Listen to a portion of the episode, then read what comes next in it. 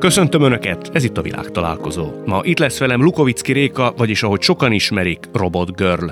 Réka egy autóbalesetben elveszítette az egyik lábát. Mindenről és a megtalált boldogságról előadásokat, workshopokat tart. Immár márkát épít rá, brandjéhez sok tevékenység társul. Divatkampányokban vesz részt és modellkedik. Másik vendégem Szilágyi János, a hazai rádiózás és interjúkészítés megkerülhetetlen alakja. Olyan kultikus műsorok fűződnek a nevéhez, mint a Táska Rádió, a Halló, itt vagyok, vagy a Kettesben. Folyamatosan szakított a hagyományokkal, egyedi hangot ütött meg, mindig azt és úgy kérdezte meg, ami őt érdekli, és amit talán más nem ismerne. Lássuk, hogy mire megyünk ma így hárman. János, szerinted mi a legrosszabb attitűdje egy riporternek, amikor egy olyan alannyal találkozik, olyat kérdez, aki elvesztette a lábát? Tehát mi a legrosszabb riporteri attitűd? Hogy nem kell kérdezni egy ilyen alanyt? Hát, hogy jaj, szegény. Már nem így kell beszélni vele, hogy hát régen tetszett elveszteni a lábát. Hanem az elvesztette a lábát mikor? Tehát gyakorlatilag, és ráadásul én ebbe elég jó vagyok, már úgy értem, hogy van tapasztalatom, ez onnan ered valószínűleg, hogy én gyerekkoromban egy intézetben voltam, ez a háború után volt, és ott sok srác volt, aki háború sérült volt, játszott az aknával, levitte a kezét, lábát, tehát ezekkel a srácokkal együtt voltunk, és az teljesen természetes volt, mondjuk egyiknek nem volt, emlékszem, két alsó keze, és így fogta a pingpongütőt, és így pingpongoztunk, és mindenképpen meg akartam verni, és anyáztam, hogyha neki, ha futballoztunk, akkor ő a mankóval cselezett, és gáncsolt el, és én elküldtem a jó édes anyába, és este a hálószobába, szóval ugyanazok voltak, mint mi, csak éppen nem volt kezük vagy lábuk, és akkor emlékszem, hogy azt a kérdést föltettem, amit szeretnék neked is. Tegezhetjük egymást? Kérlek szépen. Jó. Hogy te, aki nem volt lába, azt hiszem tértől, vagy igen, hogy térd alatt, mondom, neked szokott viszketni a talpad? Mert hát az idegek csak, arra már nem, a válaszra nem emlékszem. Hogyha szokott, akkor megkérdezett, hogy vakarja, ha nem szokott, akkor nem volt több kérdésem. A húgom az gyerekparalízises lett 16 éves korában, 18 éves korában, óvónő volt. Az egész életét lábgéppel, mankóval járta végig, és számomra teljesen természetes, hogy egy úgymond olyan emberrel, aki valamit elvesztette, valami hiányzik neki, valami sok neki, azt az ember rögtön megkérdezi. Egy társaságban ülsz, és valakinek nincs keze. És nem ismerik egymást, akkor mutatkoznak be. Én leszek az első, aki azt mondom, hol vesztetted el a kezed? És mindig láttam, hogy megkönnyebbül. Aztán képzeld el, leestem a gyerekkoromban az emeletről, és kitörtem. Mert mesélik, mert tudom, hogy mindenki néz, és mindenkinek ezen jár az esze. Ez így van, Réka? Te is megtapasztaltad? Igen. Amikor egy új társaságba megyek, akkor nem mindig fedezik föl, mert hát reménykedem benne, hogy tényleg annyira jó a mozgáskoordinációm, hogy elsőre nem tűnik fel az embereknek, ha hosszúba vagyok. És amikor meg felfedezik, hogy mi a helyzet, hogy hány végtagom van, akkor mindig van egy ilyen kínos csendnek hívom, mert az emberek ezzel a témával kapcsolatban tényleg feszengenek. Ott vannak a fejükben ezek a kérdések, hogy vajon hogy történhetett, úristen, gyerekkora óta, vagy mostanában, vagy mi a sztoria, tudni akarják, és sokszor nem merik megkérdezni. Akkor te zavarba jössz, amikor azt érzed, hogy a másik emiatt zavarba van? Hát a zavartság az ragadós tud lenni, úgyhogy próbálom néha elejét venni, és egy kicsit nyitottabban kommunikálok, hogyha nem meri megkérdezni, akkor rákérdezek, hogy figyelj, van ez a helyzet, téged hogy érint ez a dolog, vagy hogy meg akarod-e kérdezni, hogy mi történt. Gyerekeknél például nagyon egyszerű ez a kommunikáció, hogy ők egyből rákérdeznek. Hát világos. A gyerek miért? Ugye a gyereknek a legtöbb kérdése, leggyakoribb kérdés az, hogy miért. Ugye megkönnyebbülés szerintem. Most is legyünk túl rajta, hogy 3 mondatban elmondod esetleg, ha valaki nem tudná, hogy te hogy vesztetted el a lábad. Igen, én amúgy szoktam viccelődni, mert a humor az egy nagyon nagy erőforrás, amikor amikor valaki meg akarja kérdezni tőlem, hogy mi a helyzet, akkor azt szoktam leválaszolni, hogy elvitte a kis cica, vagy összeverekedtem egy vérfarkassal, és ő győzött. Tehát, hogy mindig vannak valami olyan, mindig mondok valami olyasmit, amivel oldani tudom a feszültséget. Egyébként a komolyabb sztori az az, hogy volt egy autóbalesetem 14-ben, úristen, az már 6 éve volt. Hét. 21 van. Én fejben még 20-nál vagyok leragadva. És akkor ott az autóbaleset kapcsán úgy sérültem, hogy sajnos nem tudták megmenteni a lábamat. Azóta viszont nem csak, hogy negatívumokat éltem meg ezzel kapcsolatban, hanem, hogy egyenesen a legjobbat tudtam kihozni belőle is.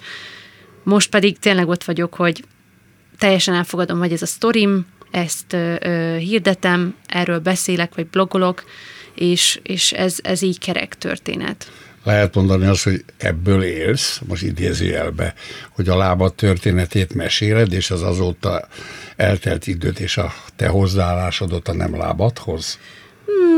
Van egy ilyen hozadéka az életemnek. Ugye civilben én tanulok és dolgozom, elsősorban sportterületén, és emellett meg nagyon szeretem azt, amikor sok-sok ember összegyűlik, és történeteket mesélünk. És amikor megosztjuk egymással az életsztorinkat, akkor az egy olyan fantasztikus, rengeteg tanulság jön le belőle, rengeteg érzelem jön föl, és ez egy öngyógyító folyamat egyébként nekem is. De nem unod? Igaz lelkedre? Újra és újra elmondani? Hát volt olyan, amikor meguntam, igen. És akkor egy kicsit újra kellett formálnom, vagy csak bizonyos aspektusát mondtam el. Az érdekes, hogy ugye tanultam előadni, és ott nem minden, tehát hogy azt tanították meg nekem, hogy a sztorink az nem egy síkú, az rengeteg érdekesség van benne, lehet fűszerezni, lehet csak egyik részét elmondani, bevonni a közönséget, nagyon különleges az, amikor valaki így akarja kifejezni magát, és én nagyon szeretek előadni. Meg azt is szereted, hogyha meg tudod ríkatni az embereket, ugye? Azt meg nagyon, igen. De az miért jó? Fú... Ha be akarunk vágódni az eddig, ezek most valamikor bővni kell, majd így sél, és akkor egy kicsit könnyezni próbálok.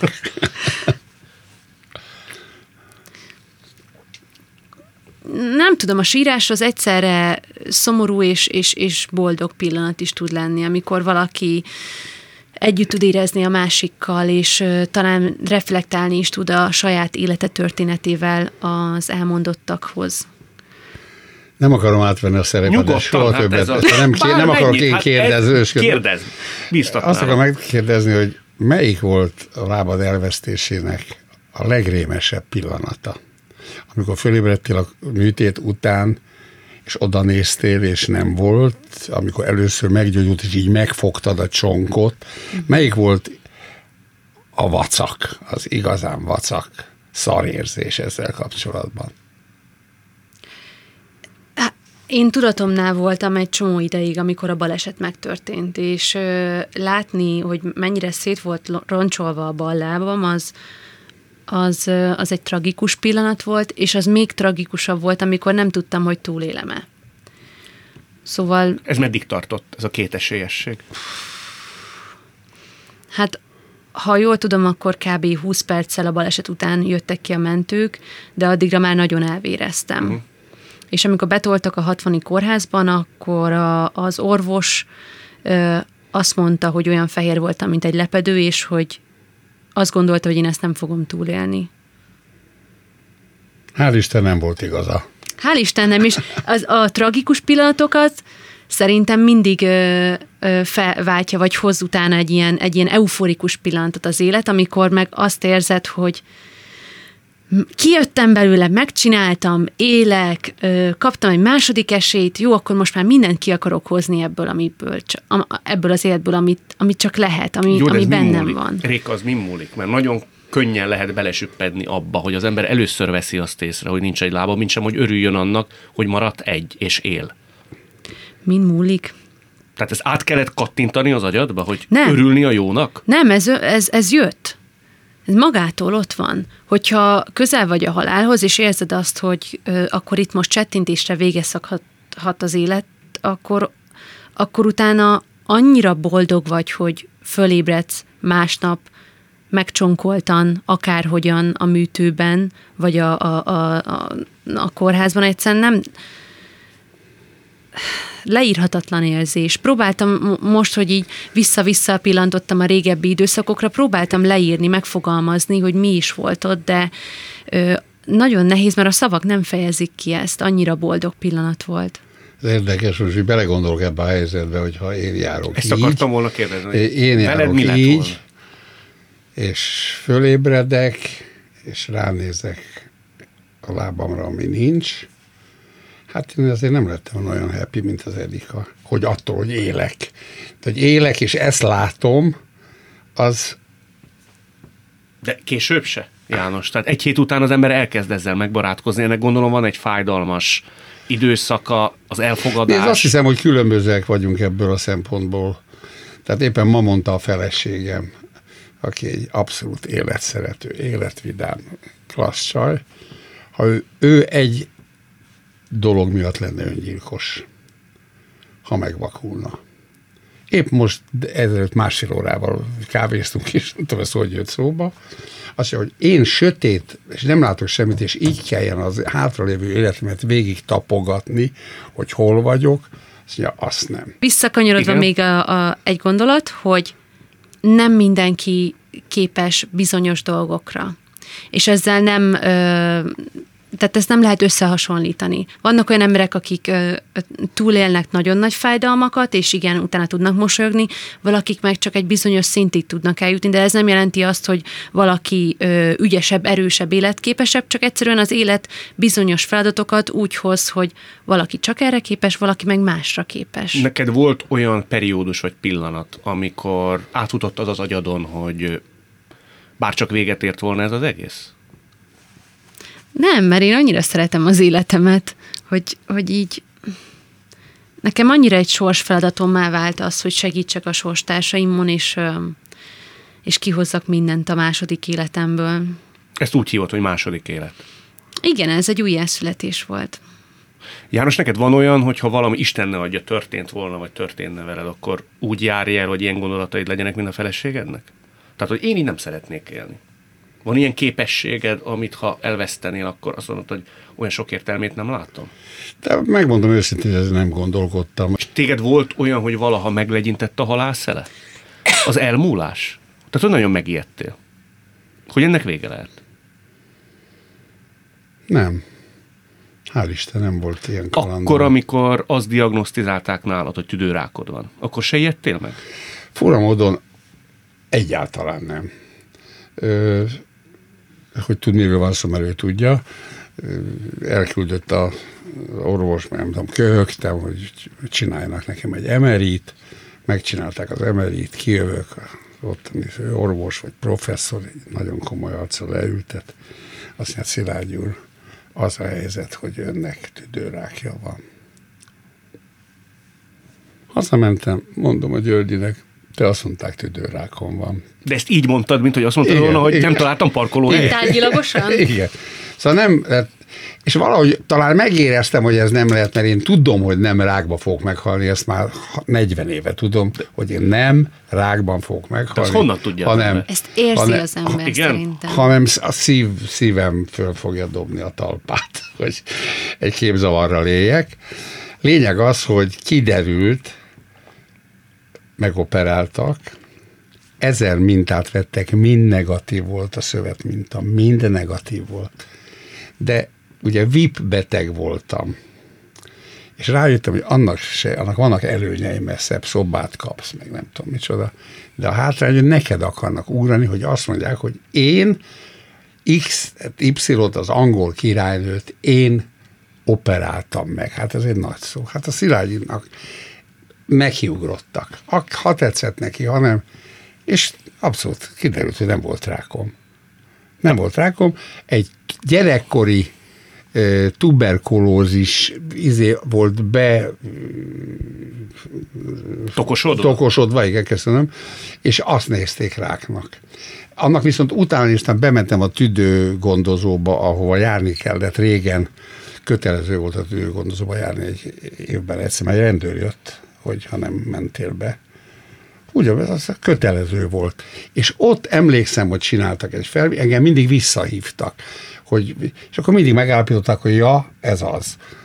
Ezek nem állapították meg, hanem megoperáltak. És annak tudod a magyarázatát, hogy miért nem ijedtél meg? Mert az ember, mikor az orvos azt mondja, hogy tüdőrákod van, gondolhatod te azt, hogy hát majd az ilyen, de amikor van egy ilyen diagnózis, azért csak betolik az ember. Hát úgy látszik, nagyon bátor vagyok. Nem tudom az okát, tényleg nem voltam betolva. Feleséget se? Nem tudom, fölhívjam.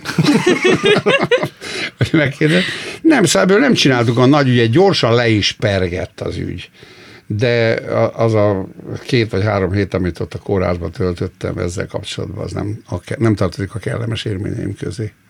A depresszióról kérdezhetlek, mikor egy rövid ideig depressziós voltál? Erről nyíltan beszéltél. Hogyne. Hogy jön rá az ember arra életfejjel, hogy depressziós? Tehát az nem csak úgy, hogy föl kell kedden, vagy úgy van, és rájön arra, hogy hát nekem depresszió. Nem, hanem egész egyszerűen kezdenek a dolgok nem érdekelni. Tehát azt mondod, de itt van a könyv, tegnap olvastam, ezt folytatni kéne, de hát nincs kedvem tovább olvasni. Nincs kedvem elmenni egy moziba. Semmihez nincs kedve. A legjobb, mikor este van, ágyba, hogy most aludni fogok, és most el fog telni 7-8 óra, és nem foglalkozom semmivel. Amikor először tapasztaltam ezt magamon, elég régen volt, akkor ezt azt hittem, hogy csak olyan rossz napjaim vannak. És akkor elmentem a Lipót mező előtt, amit régen a Dili háznak hívtak, hiszen az volt, ugye, ott idegbetegeket tartották, és elmentem mellette autóval, és akkor mondom, Jézus Mária, hát nekem nem rossz kedvem van, én beteg vagyok. A depresszió egy betegség. És akkor volt egy pszichiáter is, orvos ismerősöm, az elmentem, ki adott bogyókat, és az helyre tett. De aztán megint jött, szóval jött 2-3 át, de most már akkor tudtam, hogy mi van, és akkor már rögtön mentem a dokihoz, hogy kérek szépen valami tablettát. Ennek van valami kiváltó oka? Tehát egy meghatározott stádiumhoz? Állítólag van olyan, hogy mit tudom én, a kedvenc macskádat elüti az autó, és totál kétségbe esül, és átmész egy ilyen depressziós szakaszon, de nekem nem, és az olvasmányaim szerint se nem kell kiváltó ok. Te akkor se ijedtél meg? Tehát amikor azt érezted magadon, hogy enervált, vagy életunt, vagy indisponált, hogy ez nem az a János, amit én megszoktam magammal kapcsolatban. Tehát ez nem egy olyan fajta betegség, amitől megijedsz. Ebben szépen lassan belemész, és miután semmi nem nagyon érdekel, az sem nagyon érdekel, hogy benne vagy. Érted? Szóval egy pocsék állapot. Nagyon pocsék állapot a depresszió. És szerintem ebben a pandémiás korszakban ez nagyon sok embert elkapott. Réka, én láttam az egyik Insta sztoridat, azt hiszem a tavalyi évet összegezted, az nem volt túl vidám, amennyire emlékszem. Tehát abban volt ilyen instabilitásról volt szó, hogy egyedül vagy, hogy anyagilag se voltál annyira kiegyensúlyozott, de csak jobb lesz 2021. Azt hiszem, nem tudom szó szerint idézni, de valami ilyesmi volt a végkicsengése. Nem volt jó éved? Téged is egy kicsit a melankólia meglegyintett? Igen, és én úgy emlékszem erre a 2020-as évre, főleg úgy, hogyha kicsit még azt érzem, hogy benne vagyok, hogy ilyen kis mini depresszió volt. Nem tudom, hogy mi ez a depresszió dolog, de hogy én folyamatosan rosszul éreztem magam. Voltak szép pillanatok, amikor kijöttem belőle, de nekem az életem, életem központja a mozgás. Hogyha nem mozoghatok szabadon, akkor úgy érzem, hogy meg vagyok törve. Akkor mindenem olyan sötét fellegekbe borul, és olyan szomorkás vagyok, és ugye megműtöttek májusban egy csontkinövés miatt, és kb. Az egész évem arról szólt, hogy felépülés, mankózás.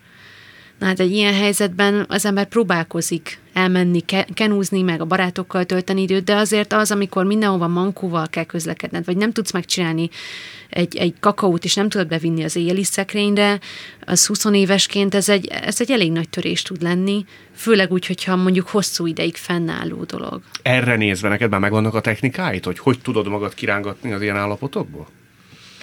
Azt hiszem, a kreativitás az segít, rajzolok, festek, alkotok, ilyenkor valahogy egy ilyen olyan flow állapotba kerülök, amikor ki tudom szárni a nehézségeket az életemben, meg amikor a barátaimnak csak szimplán el tudom mondani, én most rosszul érzem magam. És akkor ők azt mondják, hogy jó, akkor mit csináljunk, hogy jobb legyen. Szóval, ha csak kibeszélem magamból, akkor nekem az egy ilyen megkönnyebbülést tud adni. Azért ez megütötte a fülem, azt mondtad, hogy neked a mozgás a léttelemed. Azért az egy érdekes dolog, hogy pont ebben kaptál te egy sebet a balesetnek köszönhetően. Ugye? Ez nagyon durva. Nem értem a sorsot, vagy hogy ki hogy mahinálja a szálakat, vagy hogy létezik egy ilyen nagyobb istenség, ami így adja a lapokat, hogy te ezt fogod kapni, te meg azt. De hogy nálam ez egy kicsit ilyen sorszerű lett, hogy pont a mozgás szabadságomban vagyok korlátozva. Rájöttél te ennek a tanítására? Ha volt ebbe tanítás, vagy valami végzetszerűnek az akarata, vagy szándéka? Nem, és nagyon próbálkozom. Nem, egyszerűen lehet, hogy az a feladatom, hogy el kell engednem bizonyos dolgokat, tehát nem kell annyira görcsösen ragaszkodnom ahhoz, hogy egy futóversenyen elinduljak, bár nagyon szeretnék, meg ott vannak a barátaim, meg érzem azt, hogy nekem ez egy nagy felüdülés lenne, hogyha mehetnék, de ha éppen nem tudok elmenni, akkor sem kéne összedőljön a világ, hanem akkor helyette csinálhatnék valami mást. Ez még egy nehéz feladat. Ez még egy újabb feladat. Igen. Arról beszélgettünk ugye, hogy mennyire szereti megríkatni az embereket Réka. Én láttam egy előadását, elmondta a történetét, én is meghatódtam, de hát a közönség ott szem nem maradt szárazon. Ha te ülsz egy ilyen előadáson, felálltak, ugye standing ovation volt a végén, ha te ülsz egy ilyen előadáson, az elképzelhetetlen, hogy te megkönnyezd? Valószínűleg nem fog könnyezni. Én nem is tudom, hogy mikor sírtam például utoljára. Arra nem tudok visszaemlékezni. Az, hogy egy bizonyos egy zene akkor könnyben nem bepárásodik a tekintetem. De az, hogy én sírjak, erre hál' Isten az utóbbi időben nem volt példa, meg nem volt rá okom, hogy sírjak, és ugye mostanában nagyon sok ember hal meg az ismerősök közül is. Uh-huh. Tehát volt kollega, barát, és valamelyik nap valakivel erről beszélgettem, hogy a halál kit, hogy vesz igénybe már a rokon ismerős, szeretett halála. És én akkor szembe kellett azzal nézek, hogy én nem nagyon borulok ki egy haláleseten. Szerinted miért nem? Nem tudom ennek az okát. Tehát én nem vagyok például temetőjáró. Én nem tudom, az apám el van hamvasztva, és be van téve bár az is lejárt szerintem. Nem is jársz látogatni? De kimegyek, és ott álljak egy betonfal előtt, mert oda van betéve. Hát az apám itt van. Belül. Itt van, vagy nincs. Attól függ, ugye, kinek milyen viszonya volt az apjával. De furcsa módon bizonyos emberek, akiket aztán abszolút nem ismerek, azok úgy, és meghalnak, azok úgy megütnek. Ilyen volt az Ajton Senna, az az autóversenyző. Ilyen volt a Benedek Tibor. Egyiket se, a Benedek Tibor se ismertem. És valahogy az úgy megütött. De... Könnyezni akkor se könnyeztél? No. Nem szólsz. Ez szerinted miért van? Nem lehet az, de ez csak egy megoldó képlet, nem biztos, hogy igazam van, hogy te távol is tartod magad. Tudatosan ezektől az érzelmi szféráktól, vagy ilyen érzelmi auráktól. Tehát azzal te nem akarsz olyan értelemben kapcsolatot létesíteni, hogy bevonódj. Lehet, hogy ez egy automatikus védekezés, amiről én nem tudok. Hogy van rajtam egy olyan páncél, amit nem én vettem fel, és nem is érzem, hogy rajtam van, és mégis rajtam van. Ez lehetséges, hogy jó felé kapizsgálsz, de erre nem tudok magyarázatot. Lehet erre azt mondani, hogy ez egy milyen szemtelen, cinikus fráter, ugye, hogy így meg... Én ilyen vagyok, és erről én nem tehetek. Ezt én utólag állapítottam meg magamról, hogy egy temetésen, és voltak, ugye temetésen akkor megyek, hogyha nagyon közeli, szóval jó barátom, vagy akkor, hogyha tudom, hogy a rokonok akik ki vannak a temetésen, az én ismerősöm, vagy barátom, rokon, a feleség, apja, stb. Gyerekei, azok pontosan fogják tudni, hogy én nem voltam ott, és azzal megbántom őket. Ezért, ezt azért tudom olyan pontosan, amikor az apámat temettük, akkor megtudtam, hogy volt, nem tudom, 80 ember. Név szerint meg tudtam volna mondani, hogy kik voltak ott. Nem tudom miért, és azt is tudtam, hogy az a három ember, aki nincs ott, azt nem vettem jól néven, mert azt hittem, hogy ott lesznek. És cserben hagytak kvázi a apukádat. Igen, de különben ez egy abszolút megfejthetetlen dolog, még egyszer mondom. A húgom az 3 éve halt meg. Ő egy mozgásért, mert mondtam nektek. És bemúlt egy ilyen elfekvő idősek otthonába Budakalászon, ahol rendszeresen hetente jártam. És egy utolsó szombaton már nagyon rossz állapotban volt, és többször mondta nekem, hogy Jánoskám, teljesen le volt bénulva. Tehát magyarul feküdt egy ágyon, és nézte a plafont. Még előtte 3 hónappal a telefont meg tudta fogni, és talán föl tudta venni. Az utolsó 3, 4, 5, 6 hónap, nem tudom mennyit, így feküdt. Etették, pelenkázták, forgatták. Ez nagyon kemény. És sokszor mondta nekem, hogy Jánoskám, úgy szeretnék meghalni. És azt mondtam, Julikám, én is nagyon szeretném, ha meghalnál. Ezt így megmondtad neki? Igen. Mert ez így volt, igaz. És amikor bementem hétfőn, hát az ápolónőket nagyon jól ismertem, és nagyon jól összebarátkoztam velük a húgom érdekébe. Tehát azért voltam nagyon kedves az ápolónőkkel, hogy az én húgommal jól bánjanak, ami egyébként így is volt. És akkor bementem hétfőn, ezután a szombat után, amikor már láttam, hogy már alig tudott beszélni hozzám, és akkor az ápolónő mondta, hogy János, kérem, hát a Juli meghalt. És akkor mit mondtam én? Hülye ott az ápolózóknak. Hál' Isten! Azt mondja, csak ezt ők nem úgy értették. Ezt komolyan gondolja, mondom, hát persze, hogy komolyan gondolja, hát ez csak szenved, ez nem volt élet. Hát ezt még sose hallottuk, itt már sok ember meghalt a kezünk alatt, de ezt még sose hallottuk, hogy valaki azt mondja, hál' Isten!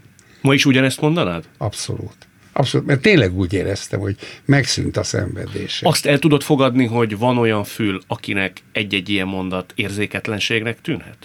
Biztos, de hát egyikünk sem magyarázkodik állandóan. Persze. Az élet fölfogásáról, a mondatairól, hogy mindent megmagyarázni, hogy most ezért miért pislogt, vagy miért csináltam így, mikor te mondasz egy történetet, és így csinálok. Egyik ember így csinál, a másik mosolyogva hallgat. Ezért vagyunk különbözőek. Még egy dologra válaszolok, kérlek, homályt említetted a halált, és nem titok, hogy mi azért szoktunk műsoron kívül is beszélgetni. Vas Istvánnak volt egyszer egy mondata, aki azt mondta, hogy aki 80 fölött időnként nem beszél a halálról, az hülye. Mondta Vas István. Én téged még nem hallottalak soha, és ez nekem nagyon rokonszenves, hogy soha nem emlékezteted magad és a környezeted az élet végességére. Én ezt jól figyeltem meg? Tehát jól figyelted meg, de azért hosszú távú terveket nem szövegethetek. Tehát te neked volna egy gyönyörű villád a spanyol tengerparton. Ami sose lesz. És azt mondod, hogy Jánoskám, jövőre már telít, ugye 21-re már jönnek a haverok, de 22 egy hónapot ott lesz. Szóval, apukám, azért gondoskodj egy második emberről is, mert nem biztos, hogy én megélem azt a 2 évet. Hát tényleg 85 éves leszek most májusban. Hát nem nézek ki annyinak, tudom. Tényleg? Ezt megszokták, ezt megkapom mindig, hogy hát az nem lehet. Tényleg nem lehet.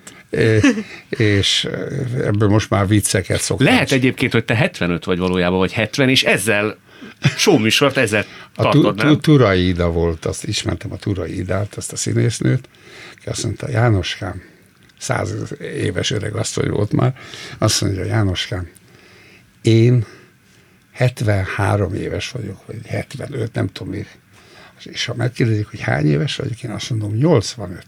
Mindenki azt mondja, hát nem nézel ki annyinak.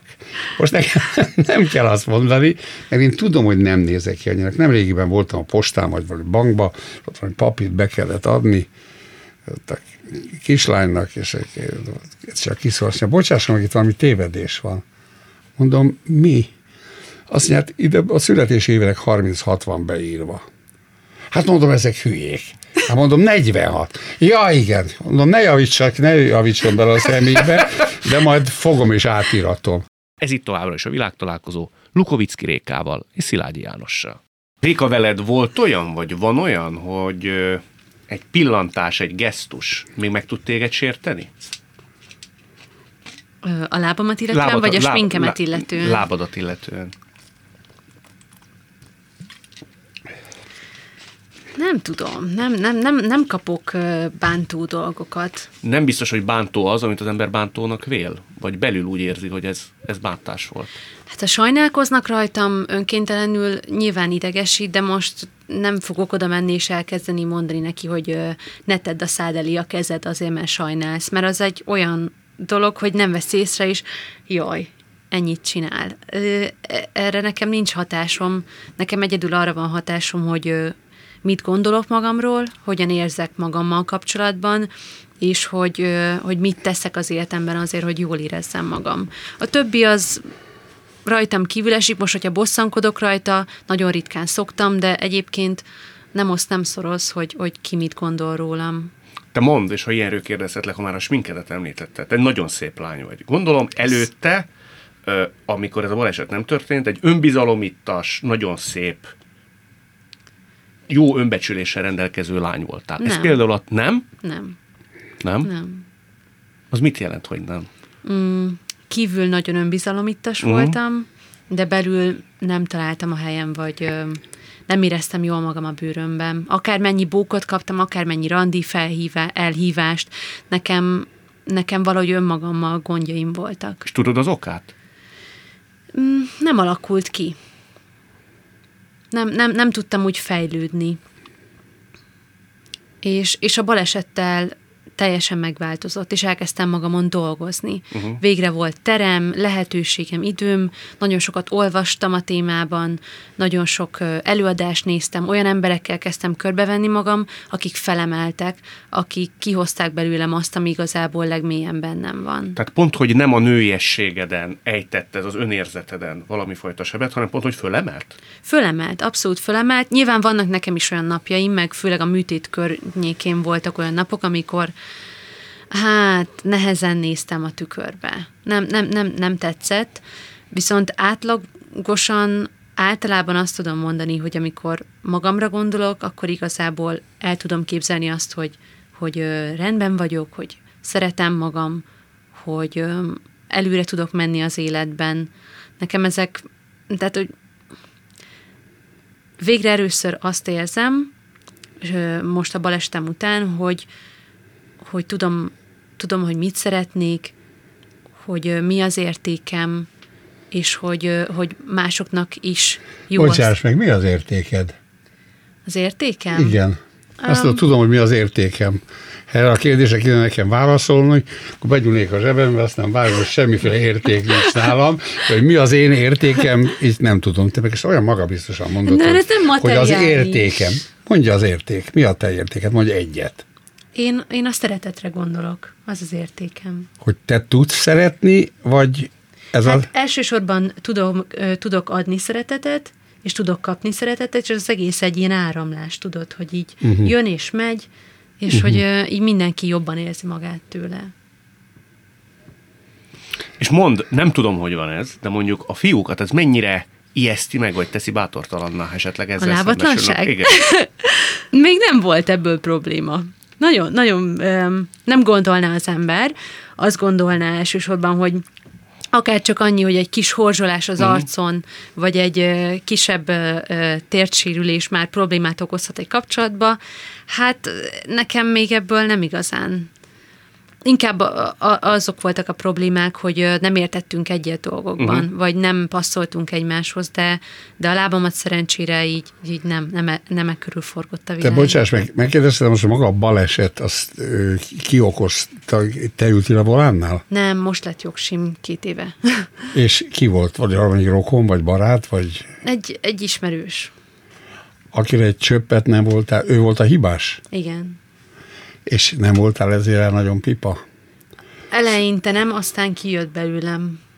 Hogy neki köszönheted az egész utána lévő életedet.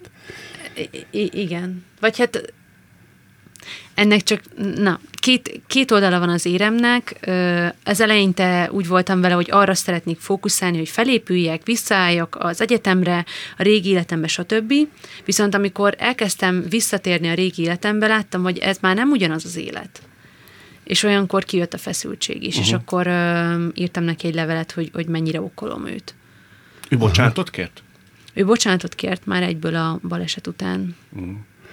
Rémes, egyszer egy olyan helyzetbe kerültem, hogy kifordultam a Szilágyi Erzsébet fasorra egy kis utcácskából, és nekem jobbra kellett haladnom. És kinéztem, hogy jön-e autó, nem jött. Kinéztem, ott jöttek. És megvártam, míg eljönnek, és valahogy az agyam azt a parancsot közvetített, hogy innen nem jön, de közben már eltelt 40 másodperc. Kikanyarodtam, dur, belém. Egy 70-72 éves, mint kiderült, orvos. Szinte letérdeltem a utca, hogy bocsás, mert én voltam az abszolút hibás, jött a szerencsétlen, és kijön elé egy autó.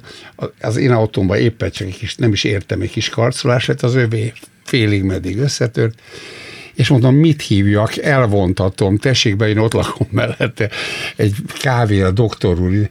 De annyira helyes volt, hogy mindent megbocsátott, kihívtuk a trélert, de sose fogom elfelejteni. Ezt a baleset, amit én vagyok az oka, és hál' Isten személyisérülés nem volt, de egy nagyon hülye helyzet volt. Nagyon hülye helyzet volt.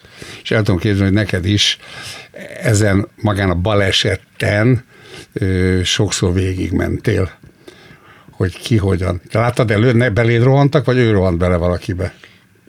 Nem, az autópályán kisodródtunk, tehát hogy még csak nem is az volt, hogy valaki okozta borulás? Volna. Igen. A többiek sértetlenül szálltak ki, ugye? Nem, azért ott is volt sérülés, viszont így életre szólóan annyira nem. Visszapörgetett? Sokszor eszébe jut ilyen az embernek, hogy miért szálltam be? Miért nem indultam el korábban? Hazudnék, azt mondanám, hogy nem gondoltam erre, de én nem, tehát hogy én másra szeretnék figyelni. Nyilván ott van valahol legmélyen ez a gondolat, csak hogy ez engem hátráltat, hogyha állandóan azt hány torgatom föl, hogy a múltban mi volt, és mi lett volna, ha. Ezek a mi lett volna, ha a legrosszabb ötletek.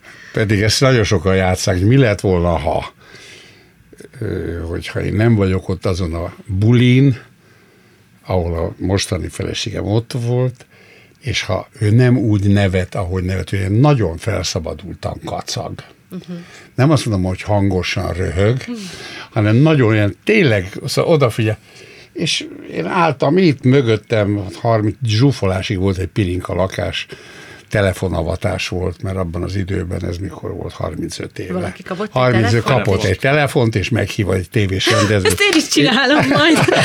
És hát akkor nagy dolog volt, hogy valaki telefonhoz juthatott. És ott álltam, és a Györgyi erre a nevetésre fölfigyeltem, és hogy odafurakodtam, és ott bemondtam, stb. De egyből már azzal a szándékkal, hogy megismerkedj vele.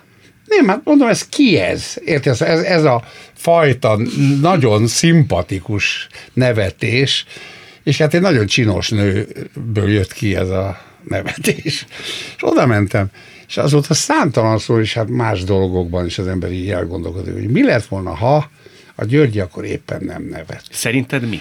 Az egész élete más lett volna, mert nem mentem volna oda hozzá. Nem lehet az, hogy ha nem a nevetése miatt, hanem ott, akkor abban a társaságban más miatt figyelsz föl rá. Tehát ki lehet ilyet kerülni, egy ilyen 35 éves szövetséget?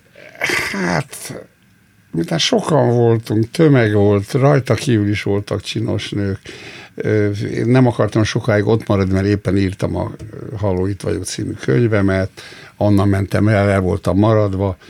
Ez így történt, de ezt már 100-szor lejátszottam magamba. Mi van, ha Györgyi nem nevet? Akkor azért életem más. Bár ez a házasság, hál' Isten, már voltak mélypontjai, egy nagyon mélypontja, már épp hajszál volt, hogy nem megyünk szét, de akkor ez visszaépült, és most nagyon jól vagyunk. Tényleg nagyon jól akkor vagyunk. Az is egy nagyon teoretikus kérdés, hogyha 57-ben, hogy te akkor mentél be a rádióba, ugye először, 57? Igen.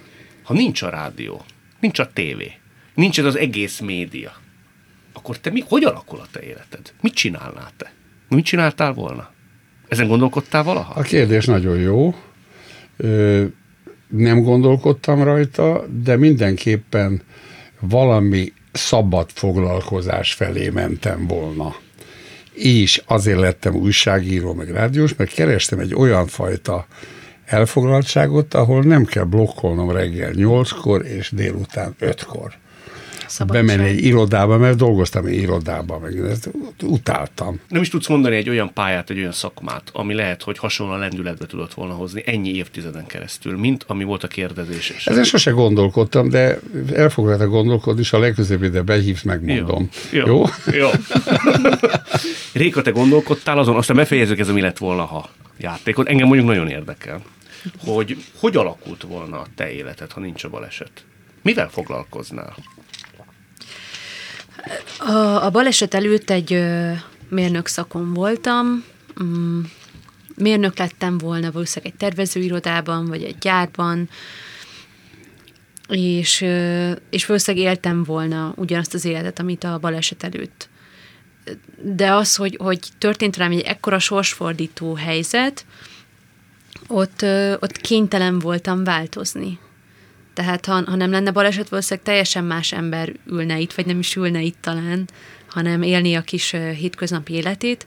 Bár megsúgom, én is hétköznapi életet élek, csak időnként meghív valaki egy műsorba és mesélek. Ez hiányozna, ha nem lenne? Tehát ha most lenne az az életed, ami akkor volt, és mindez kimaradna. Azért voltál címlapokon, előadtál, tehát az ünnepeltség és a kiemeltség érzését, azt megtapasztalhattad. Kicsit elérzékenyültem, nem az ünnepeltség szó miatt, hanem mert annyi jó emberrel találkoztam ez idáig. És annyira szép ez a sztori, ahogy így... Ez hogy érted, hogy jó emberek? Érdekes módon például az egészségügy. Mindenki arról reggél, hogy ez mennyire sok sebből vérző intézmény. Viszont én a jó oldalát tapasztaltam.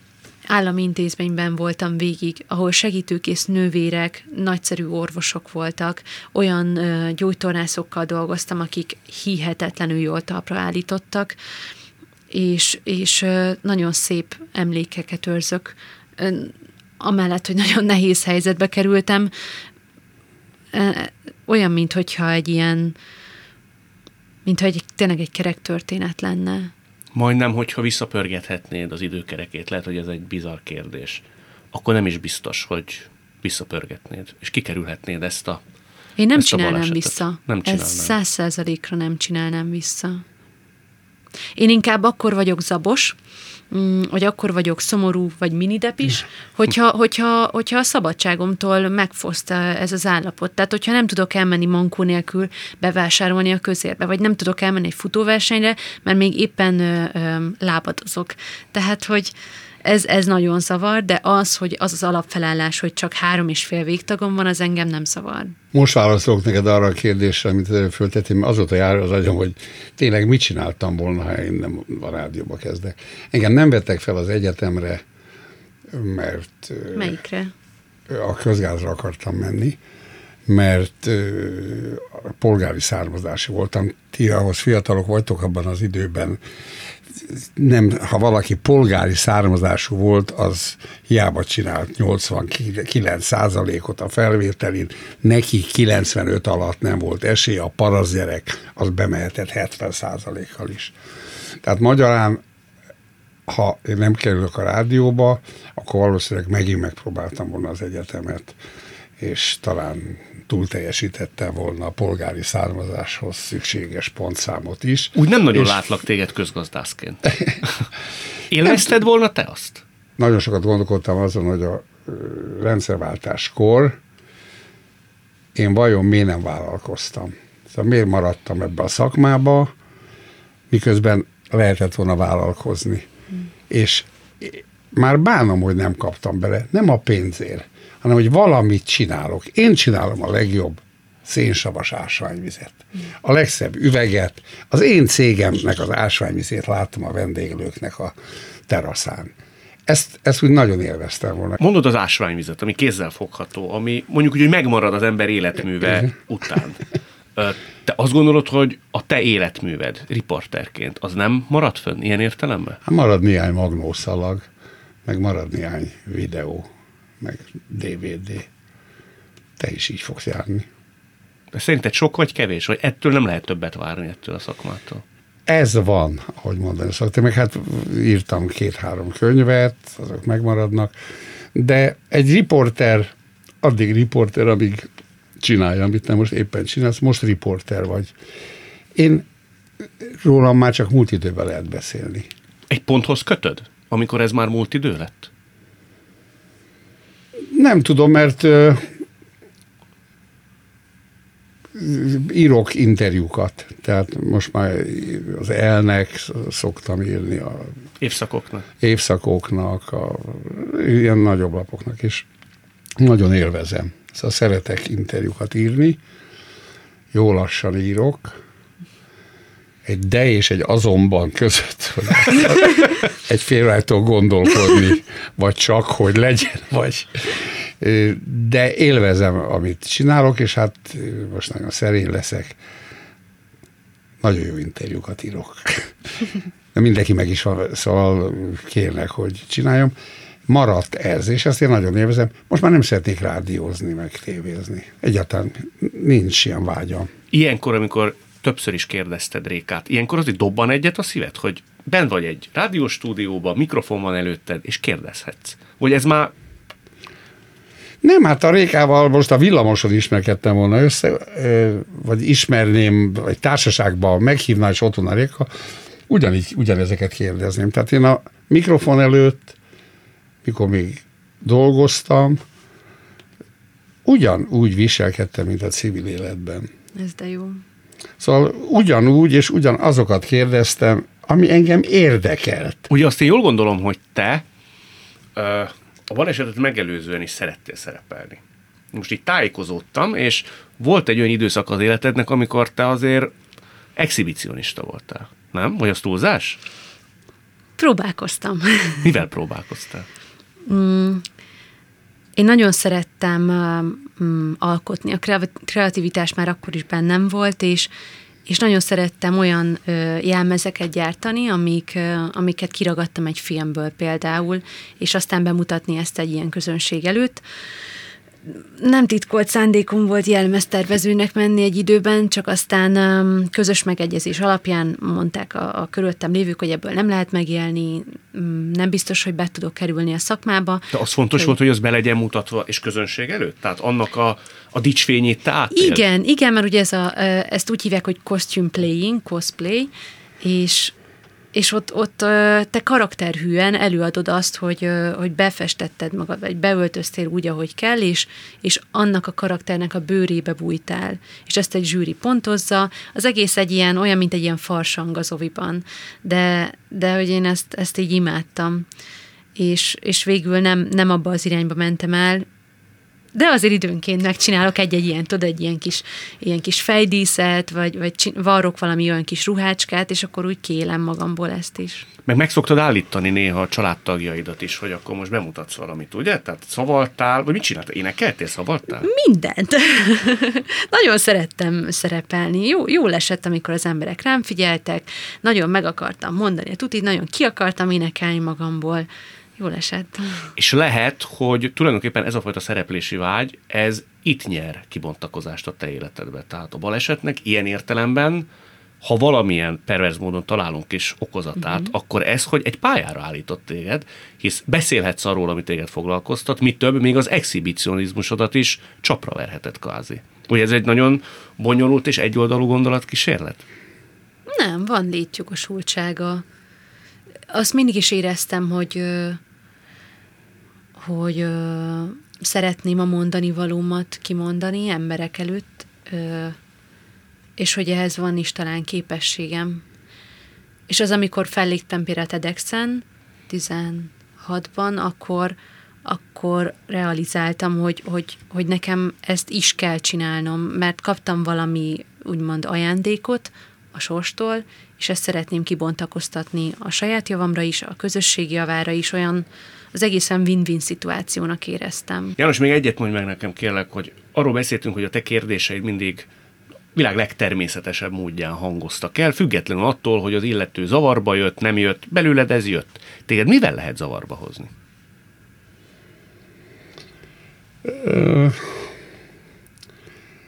Érdekes kérdéseket teszek fel, mert most tudom, mert rögtön azt akartam mondani, hogy nem lehet zavarba hozni, de ez nem igaz. De hogy mivel lehet zavarba hozni, azt azon hosszabban kéne gondolkodni. Én imádok zavarba hozni embereket. Ez miért jó? De szóval olyanokat csináltam már, hogy például a rádióba beálltam a liftbe, és olvastam egy újságot. És egyszerűen az érdekelt, kinyit a liftet, a Pali bejött, hogy pardon, teljesen úgy, mintha a WC-re akarna menni, de valaki ülne benn a WC-n. Akkor rájött, hogy ez nem a WC, nem ül letolt gatyára, hanem olvas egy újságot. Mert azt, hogy a lift megy, mondom, miért nem menne? Erre már nagyon elbizonyosodott, hogy talán ez egy őrült, és beszállt, és akkor megkérdezi tőlem, hogy én hányadikra megyek. Mondom, nekem tök nyolc. Ilyeneket 100-ával gyártottunk. Te emlékszel olyan szituációra, amikor te nagyon zavarba jöttél? Amire úgy emlékszem vissza, hogy elpirultál, elöntötte az arcod a pír, ki akartál menekülni a szobából, teszetosza voltál. Biztos volt ilyen, csak az emlékező tehetségem igen gyatra, de tényleg ezzel vannak problémáim.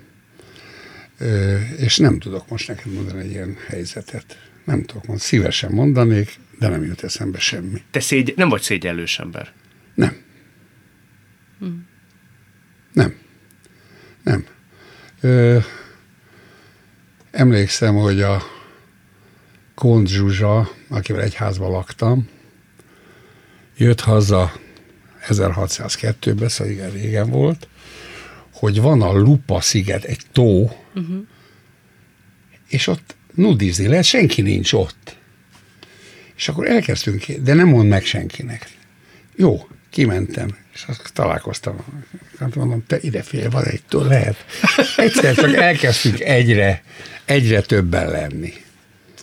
És bennem semmiféle probléma nem volt, hogy mesztelenül vagyok a többi mellett. De azt én mondtam, volt egy-két rádiós kollégának is szóltam, hogy gyertek ki, hogy mi volna, ha a rádió elnöke jönne. És itt volna Hárs elvtárs, anyaszült mesztelenül, és azt mondaná, hogy jó napot, Szilágyi elvtárs. És ott állnánk lógó pöccsel, és beszélgetnék a rádió elnökével. Ez hogy működne? De nem jött. Hogy nem? És akkor a feleségemet, a mostani feleségemet kivittem oda, ő viszont nagyon nehezen vetkőzött le. Szóval én mondom, hogy itt nem lehet felöltözve lenni, mert a többiek is. Azt akkor menjünk haza. Már nem emlékszem, hogy aztán hazamentünk-e, vagy végül levetkőzött, de ő nem vette ilyen természetesnek a dolgot. Hát nem tudom, mi lett volna, ha ugye arról szólt az interjú, mi lett volna, ha kérdésével. Én minden esetre örülök, hogy kettőtöket ültettelek egy asztalhoz. Lukovicski Rékát és Szilágyi Jánost látták, hallották. Nagyon szépen köszönöm. Köszönjük mi is. Köszi. Világtalálkozónkat nem csak hallgathatják, de végig is nézhetik. Iminti beszélgetésünk hamarosan már látható lesz YouTube csatornámon is. A mai adás létrejöttében köszönöm Varholik Zoltán és Rózsahegyi Gábor segítségét. Találkozunk jövő szombaton itt, a Klubrádióban. Viszont hallásra!